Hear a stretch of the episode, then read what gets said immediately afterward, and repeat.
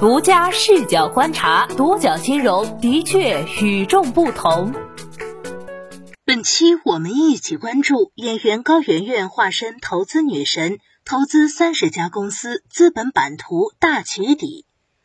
二零一五年，中国内地女演员高圆圆在事业高光时刻淡出娱乐圈，结婚生子。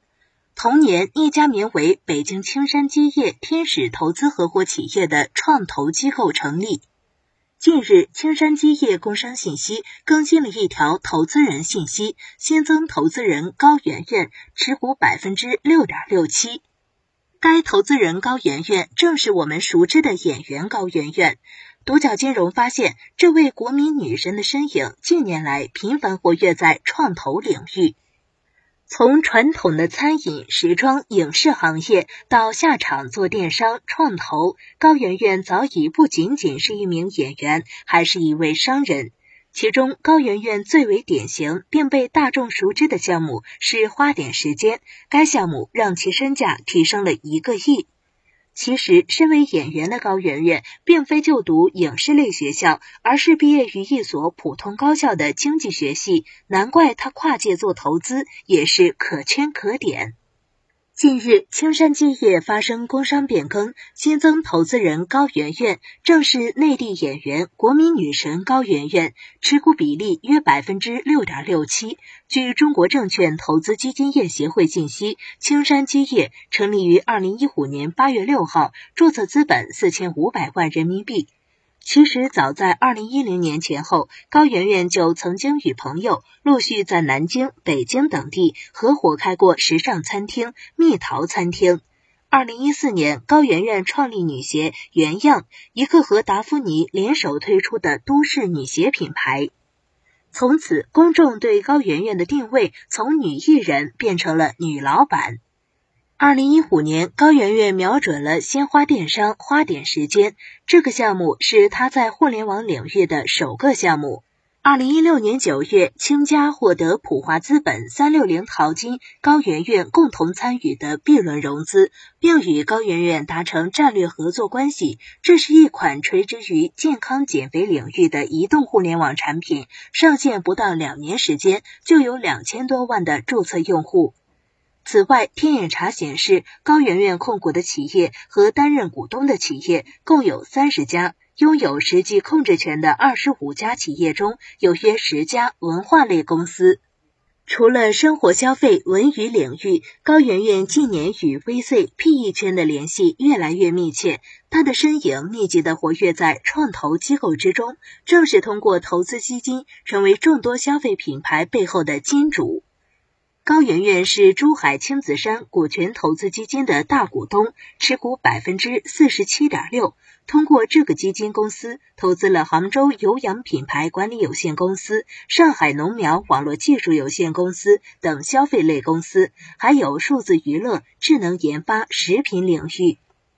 二零一五年，作为上海映海投资管理中心的大股东，高圆圆间接持有天津唐人影视百分之零点九九的股权。而在当时，唐人影视还是拥有胡歌、刘诗诗、古力娜扎等众多大 IP 的影视界神话。二零二一年，高圆圆继续深耕创投领域，成为青山资本旗下基金青山基业的有限合伙人。青山资本是国内一线天使投资机构，专注于消费、TMT 和泛娱乐领域的天使风险投资，其中消费领域项目占比百分之六十至百分之七十。同时，这家公司也投资了花艺生活电子商务有限公司，持股百分之五点五三。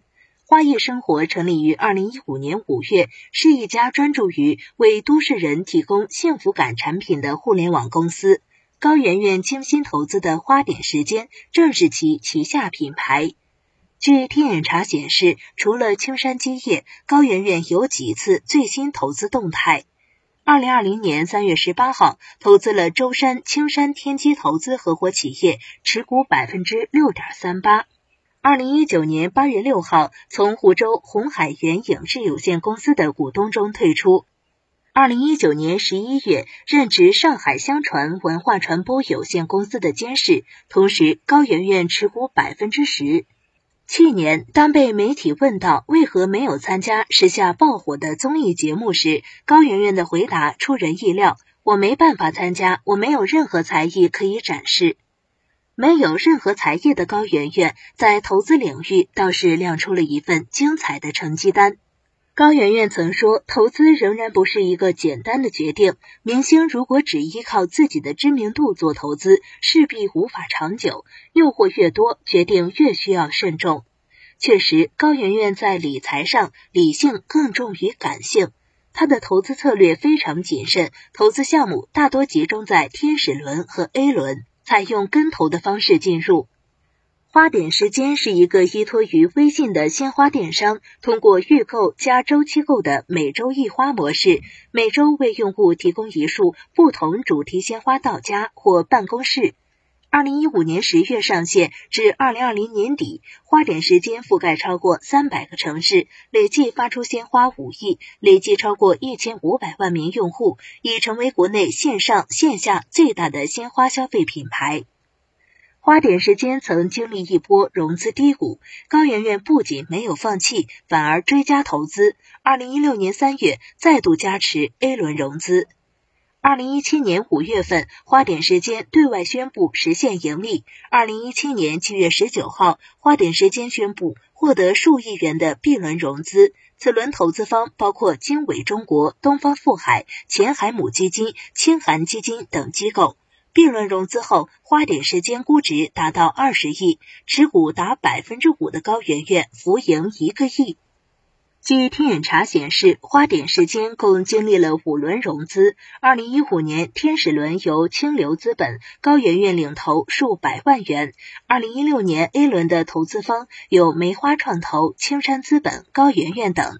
二零一七年、二零一八年分别为 B 轮、B 加轮。二零二一年二月，花点时间再度完成亿元的 C 一轮融资，投资方包括梅花创投。双良九创资本等跟进了多轮融资中的两轮后，高圆圆手中的股份再度升值。零一研究院院长于百成表示，创投是一项非常专业、要求综合能力的产业。明星进入创投圈开展创投业务，一方面是明星的一个转型方向，另一方面也能将明星效应和资源优势与创投业务结合。高圆圆在花点时间的投资经历和回报，很好的诠释了创业历程中的相互成就、合作共赢。另外，高圆圆持股百分之零点九九的唐人影视，在娱乐圈中算是老牌经纪公司，曾经的发展速度可谓一骑绝尘。不过近年来，随着制作班底和艺人的流失，似乎处于尴尬和待转型的境遇。可以查询到的最新信息显示，二零一八年上半年，同行业的完美世界净利润七点八二亿元，华策影视二点八九亿元，慈文传媒一点九三亿元，而唐人影视只有四千二百九十万元。整体来看，高圆圆近年来的精力更多投资在了创投圈，仅仅花点时间的回报就已十分可观。如今，明星掘金创投圈。演而优则投的现象在娱乐圈并不少见。据不完全统计，除高圆圆以外，活跃在 LP 领域的明星们还有任泉、李冰冰、黄晓明、黄磊、何炅、陈坤、鹿晗等。巧合的是，章子怡与高圆圆同样持股青山基业，俩人持股比例也相同，均约百分之六点六七。早在二零一四年左右，就曾出现一波明星下海做创投的高潮。当年，黄晓明和李冰冰、任泉三人共同出资组建风险投资机构 Star VC，投资了韩都衣舍、秒拍、明星衣橱等项目。二零一五年十月十三号，章子怡和黄渤也加入 Star VC，成为新合伙人。目前，Star VC 共计管理五只基金，公开投资项目达五十五个，包括理想汽车、掌门一对一、商汤科技、韩都衣舍、小狗电器等，囊括了文化娱乐、电商、互联网金融、智能硬件等多个行业。另一位活跃在创投圈的资深投资明星胡海泉，拥有中国创投黑骑士的称号。早在二零一三年，胡海泉与友人合伙创立了海泉基金，主要专注于人工智能、消费升级、医疗、文化等领域。目前管理着七只基金，管理规模达三十亿元。而胡海泉参与天使轮投资的九号公司，二零二零年十月成功登陆科创板，上市以来股价大涨超百分之两百，最新市值近五百亿元。高风险高收益的创投圈，明星进场掘金早已成为一种趋势。很多拟上市公司因为明星效应，往往会备受关注，赢得更高的估值，也可能引发广大投资者的跟风投资。然而，作为投资者，过度关注明星效应，或以明星概念股作为投资标的，也存在一定的风险。于百成认为，对于明星创投要谨慎对待，专业的人做专业的事，隔行也如隔山。投资人不能因为明星在演艺圈的成功就盲目信任其在创投领域的能力，要客观评判。比如，明星创投所投向的领域是影视娱乐相关的，那么明星可能就具有优势，成功率就高。但如果是其他领域，投资人要看其是否具有相应的能力、经验、资源等。资本可以追逐明星，投资却万万不能娱乐化。你还知道哪些明星的投资故事？你身边有喜欢追星的投资人士吗？欢迎留言一起讨论。好的，以上就是本期的全部内容，谢谢收听，咱们下期再见。